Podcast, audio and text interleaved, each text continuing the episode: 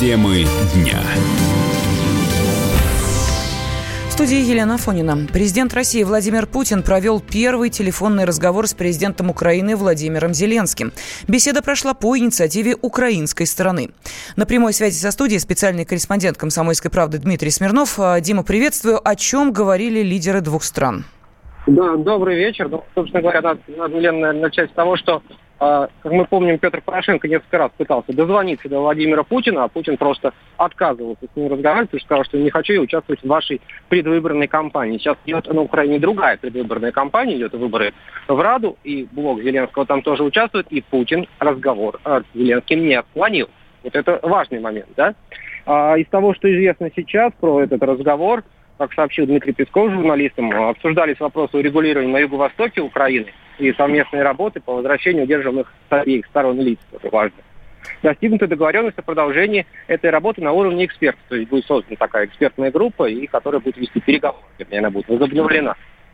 А, и также обсуждалась возможность продолжения контактов в нормандском формате. Ну, вот про это сегодня Путин как раз говорил днем во время, вернее, после пресс-конференции с Эво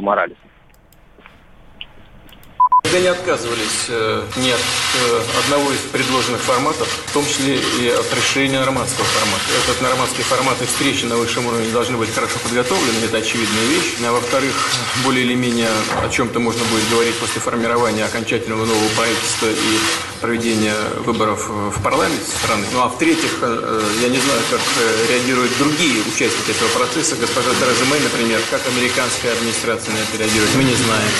Как реагирует Германия, Франция. Мы никогда не отказывались от контактов, э, если они идут на пользу. И это тоже может быть интересно. То есть разговор, насколько я понимаю, все-таки идет уже о некоем возможном расширении нормандского формата.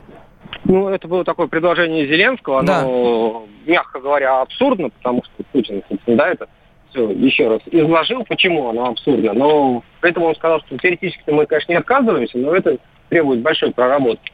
Думаю, что проще на самом деле проработать встречу в нормандском формате и встретиться вот вчетвером, как в старые добрые или недобрые времена. И тогда вот а, будет, наверное, больше пользы, и быстрее это получится. Угу. Ну и перспективы все-таки э, такого разговора. Э, есть ли возможность сейчас э, надеяться на хоть какую-то, э, ну, я не знаю, теоретическую перспективу э, улучшения отношений между странами или, опять же, да, все это делается ради вот этой предвыборной кампании? Как ты считаешь, ну, где мы? Ну, знаешь, на самом деле то, что начали разговаривать, это уже улучшение отношений, как минимум, да, разговаривать лучше, чем не разговаривать. А то, что будет ли дальше последовать за этим какие-то конкретные шаги, ну, надеемся, что эта экспертная группа, которая начнет работу, она как минимум добьется какого-то, да, освобождения этих удержанных лиц, как называемых, с обеих сторон. И это тоже будет большой плюс, причем для конкретных людей. Спасибо. С нами на прямой связи был спецкор «Комсомольской правды» Дмитрий Смирнов. Владимир Зеленский предложил люстрировать все руководство Украины времен Порошенко. В зону риска попадают высшие должностные лица, среди которых парламентарии, члены Кабмина и силовики. По мнению Зеленского, это поможет навести порядок в стране. Это безнадежный диагноз. Для чего нужны народные депутаты, которые оставляют неприкосновенность, узаконивают незаконное обогащение, просто не ходят на работу? Для чего министры, которые рассказывают, что украинцы очень много едят? Для чего нужны прокуроры, которые могут посадить только собственную печень? Я щодня ломаю голову. Я каждый день ломаю голову, что с ними делать. Нас обвиняют в том, что мы хотим отменить люстрацию. Чтобы все поняли, что мы не собираемся отменять люстрацию, мы предлагаем ее усилить. Нами напрацьовано законопроект Разработан законопроект о расширении норм закона об очистке власти. Предлагаю к перечню должностей, которые попадают под люстрацию, добавить президента Украины, всех народных депутатов, главу Верховной Рады, членов правительства, руководства оборонных предприятий, которые занимали должности с 23 февраля 2014 по 19 мая 2019. По 19 травня 2019 ну вот, по мнению Зеленского, законопроект о люстрации представляет общественную оценку деятельности властей. Ну а предыдущий закон об очищении власти вступил в силу на Украине в октябре 2014 года. Согласно тому документу, люстрации подлежат все государственные служащие, а также сотрудники органов местного самоуправления, которые занимали посты с 2010 по 2014 год, то есть в период пребывания у власти президента Виктора Януковича. Суд Евросоюза частично снял санкции с экс-президента Украины Виктора Януковича. Это решение также коснулось его сына Александра, бывшего украинского министра доходов Александра Клименко, экс-премьера Сергея Арбузова и других членов команды Януковича. Снятие санкций – первый шаг нормализации диалога между Москвой и Киевом, считает член Совета по межнациональным отношениям при президенте России Богдан Беспалько.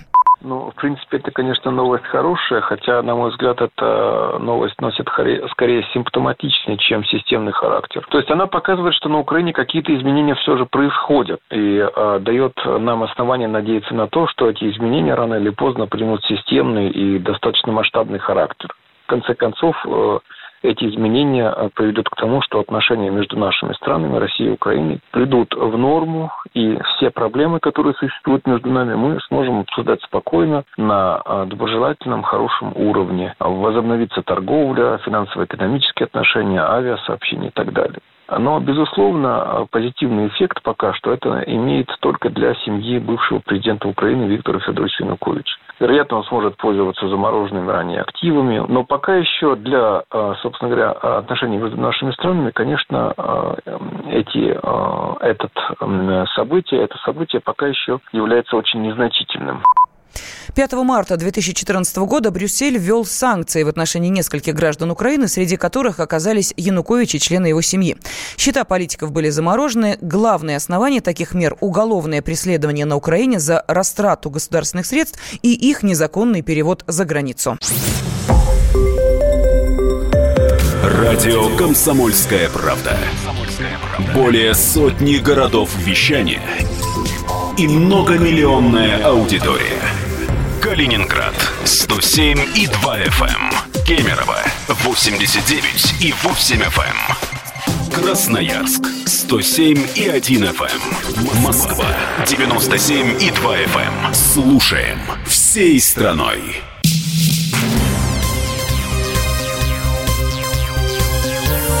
Темы дня студии Елена Фонина. Башкирский суд отпустил под домашний арест мужа Луизы Хайрулиной, той самой кассирши, которая похитила 25 миллионов рублей. По версии следствия, именно он толкнул свою жену на преступление. На прямой связи со студией корреспондент «Комсомольской правды» Яна Базекина. Яна, здравствуй. Почему Марата Харулина не отправили в СИЗО? Здравствуй, Елена. Да, действительно, сегодня в Орджоникидзевском районном суде Уфы избрали меру пресечения для супруга кассира, укравшей из банка 25 миллионов рублей. Марата Хайрулина по решению суда отправили на два месяца под домашний арест. Ранее ему предъявили обвинение по статье «Кража в особо крупном размере». Теперь прокуратура намерена обжаловать столь мягкое решение. Пресс-служба МВД ПРФ не уточнили, почему суд вынес именно такое решение. Однако, как уверяет наш источник, вполне возможно, что смягчающим обстоятельством явилось то, что Марат проходит по делу как соучастник, а не как главный исполнитель. Плюс ко всему он активно сотрудничает со следствием. Напомним, что Марата Хайрулина задержали вчера оперативники прямо в Уфимском аэропорту. Мужчина возвращался из Москвы, где принимал участие в ток-шоу. Он честно признался, что в течение двух лет лет заставлял свою жену выносить деньги из банка, потом клал их на свой личный счет и проигрывал на спортивных тотализаторах. А похищенные же деньги Луиза Хайрулина заменяла подделками из банка приколов. Кстати, сегодня же Верховный суд Башкирии рассмотрел ходатайство адвокатов об изменении меры пресечения для самой Луизы. Впрочем, решение вынесли не в пользу кассира. До 2 сентября она пробудет в следственном изоляторе. Яна Базекина, Комсомольская правда, Уфа. Появились доказательства инсценировки отравления Барри Алибасова. Телеведущий Дмитрий Шепелев в эфире Первого канала показал скриншоты переписки между помощником и лечащим врачом-продюсером. За месяц до инцидента они обсуждали детали госпитализации Алибасова. По словам Шепелева, эта переписка доказывает, что отравление продюсера на самом деле было спланированной акцией. Обвинение Первого канала сфабриковано, считает пиар-директор Алибасова Вадим Горжанкин. По его словам, история с инсценировкой выдумка, возникшая из-за конкуренции между СМИ. Мы не считаем скриншот доказательством, но любой человек может сделать скриншот, имитировать его. Оперировать перед миллионной аудиторией такой телепрограммы, которая претендует на то, что они там что-то на самом деле выясняют, ну, такими дешевыми доказательствами, это, конечно, смешно. Но это все манипуляция информации. Никто не знает, с кем велась переписка. Ни мы, ни вы, там, никто вообще. Какой-то врач целью для опровержения всего этого мы связались с реальным лечащим врачом Склифосовского, и он специально для СМИ, для нас сказал, что никакой переписки вообще никогда со мной не было. С кем велась переписка, это надо выяснять вообще, согласно этому скриншоту. Почему, например, никто не связался с реальными врачами из Склифосовского или из того же Минэкономразвития, где мы документы предоставляли, или почему они не доехали до этих клиник не показали наши документы сказали, верны эти документы или нет. Значит, мы, конечно же, связываем это с тем, что давняя конкурентная борьба между двумя телеканалами. «Россия-1» и «Первый канал». Как известно, две самые рейтинговые первые съемки с Барри Алибасовым сделал Андрей Малахов. В начале июня Алибасов попал в больницу после того, как случайно выпил жидкость для очистки труб. Врачи диагностировали у него серьезные ожоги пищевода, желудка и дыхательных путей. Несколько дней продюсер провел в медикаментозном сне, ну а затем пошел на поправку. Крупные банки выступили за увеличение комиссии за переводы в системе быстрых платежей. Сейчас ее размер меньше половины процента. Комиссию хотят увеличить вдвое до 1%. Повышая сбор, банки хотят минимизировать свои затраты на внедрение новой системы платежей, считает председатель Ассоциации российских банков Горигин Тасунян внедрения этой системы затраты банков будут немалые. Они хотят свои затраты окупить. Другое дело, что сама система, надеюсь, со временем будет менее дорогостоящей. И когда ты уже программный продукт, когда ты оборудование, когда ты все необходимое сделал, то, конечно, в этом случае Центральный банк понять тоже можно, потому что даже 0,4% от суммы платежа – это немалая сумма. Это ложится бременем на потребителя потребителя. И, в принципе, операции не дешевые для банков. Но одно дело, когда фиксированный платеж, другое дело, когда проценты от объема. Вот в этом смысле и та, и другая, и третья сторона правы. Центральный банк, отстаивая интересы потребителей, говорят, что ставка должна быть невысокой. Банки говорят, извините, но мы должны внедрять это все за наш счет. Поэтому дайте нам возможность, по крайней мере, свои средства окупить. В этом смысле я бы понимал, если бы Центральный банк сказал бы, хорошо, в течение такого-то времени разрешаю вам более высокие ставки, а уже спустя время, будьте добры, примите тот потолок, на котором я настаиваю. Центробанк, в свою очередь, еще не принял окончательного решения по тарифам. Система быстрых платежей была запущена в начале этого года. Она позволяет переводить средства между счетами в разных банках, используя номер телефона. Он променял вечер на утро чтобы вырвать вас из объятий сна. Он не зверг скуку и уныние и стал богом эфира. Максим Шевченко на радио «Комсомольская правда». Вы готовы встать вместе с ним? В 8 утра каждый понедельник. Твое утро никогда не будет прежним. Программа Максима Шевченко. Доживем до понедельника. 8 часов по Москве.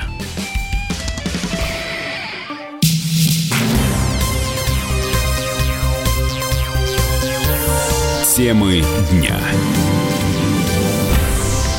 студии Елена Фонина. Владимир Путин освободил от должности губернатора Севастополя Дмитрия Овсянникова. Временно исполняющим обязанности главы региона стал Михаил Развожаев, руководитель исполкома Общероссийского народного фронта. Спикер Заксобрания Севастополя Екатерина Алтабаева говорит, что такое кадровое решение было ожидаемо. Нужно быть, э, так скажем, здравомыслящими людьми. Я не могу скрывать, что да, это решение президента, оно было ожидаемо в Севастополе, потому что э, не все вопросы и э, формирование социальной инфраструктуры, и строительство медицинских учреждений, и, э, так скажем, вопросы обеспечения инфраструктуры э, в развитии города э, исполнительная власть могла обеспечить. сложные отношения, конечно, были между законодательной и исполнительной властью. И прежде всего, мне кажется, это попытка ограничить э, вот, возможности законодательной власти исполнения, ну, например, контрольной функции или даже функции представительной. Поэтому мы понимаем, что и ждем от временно исполняющего обязанности, который, я так полагаю, в ближайшее время приедет в Севастополь, безусловно, решение тех вопросов, которые не решались в течение длительного времени. Вот. И будем э, по мере сил, возможностей помогать и делать все необходимое для развития города вместе. Овсянников стал временно исполняющим обязанности губернатора Севастополя в июле 2016 года. В 2017 году его избрали, он набрал 71% голосов. Однако это не остановило политический кризис в местных органах власти. 8 сентября пройдут выборы в законодательное собрание Севастополя. Новое время диктует новые правила. Ты не позволяешь себе подолгу быть привязанным к одному месту. Ты думаешь об удобстве, скорости и доступности информации. Именно поэтому мы сделали совершенно новую версию мобильного приложения «Радио Комсомольская правда». Современный интерфейс и обширный набор полезных функций. Возможность слушать нас в дороге, как на iOS, так и на Android. В режиме онлайн и подкасты. «Комсомольская правда». Всегда рядом. Радио жизни. Радио для тебя.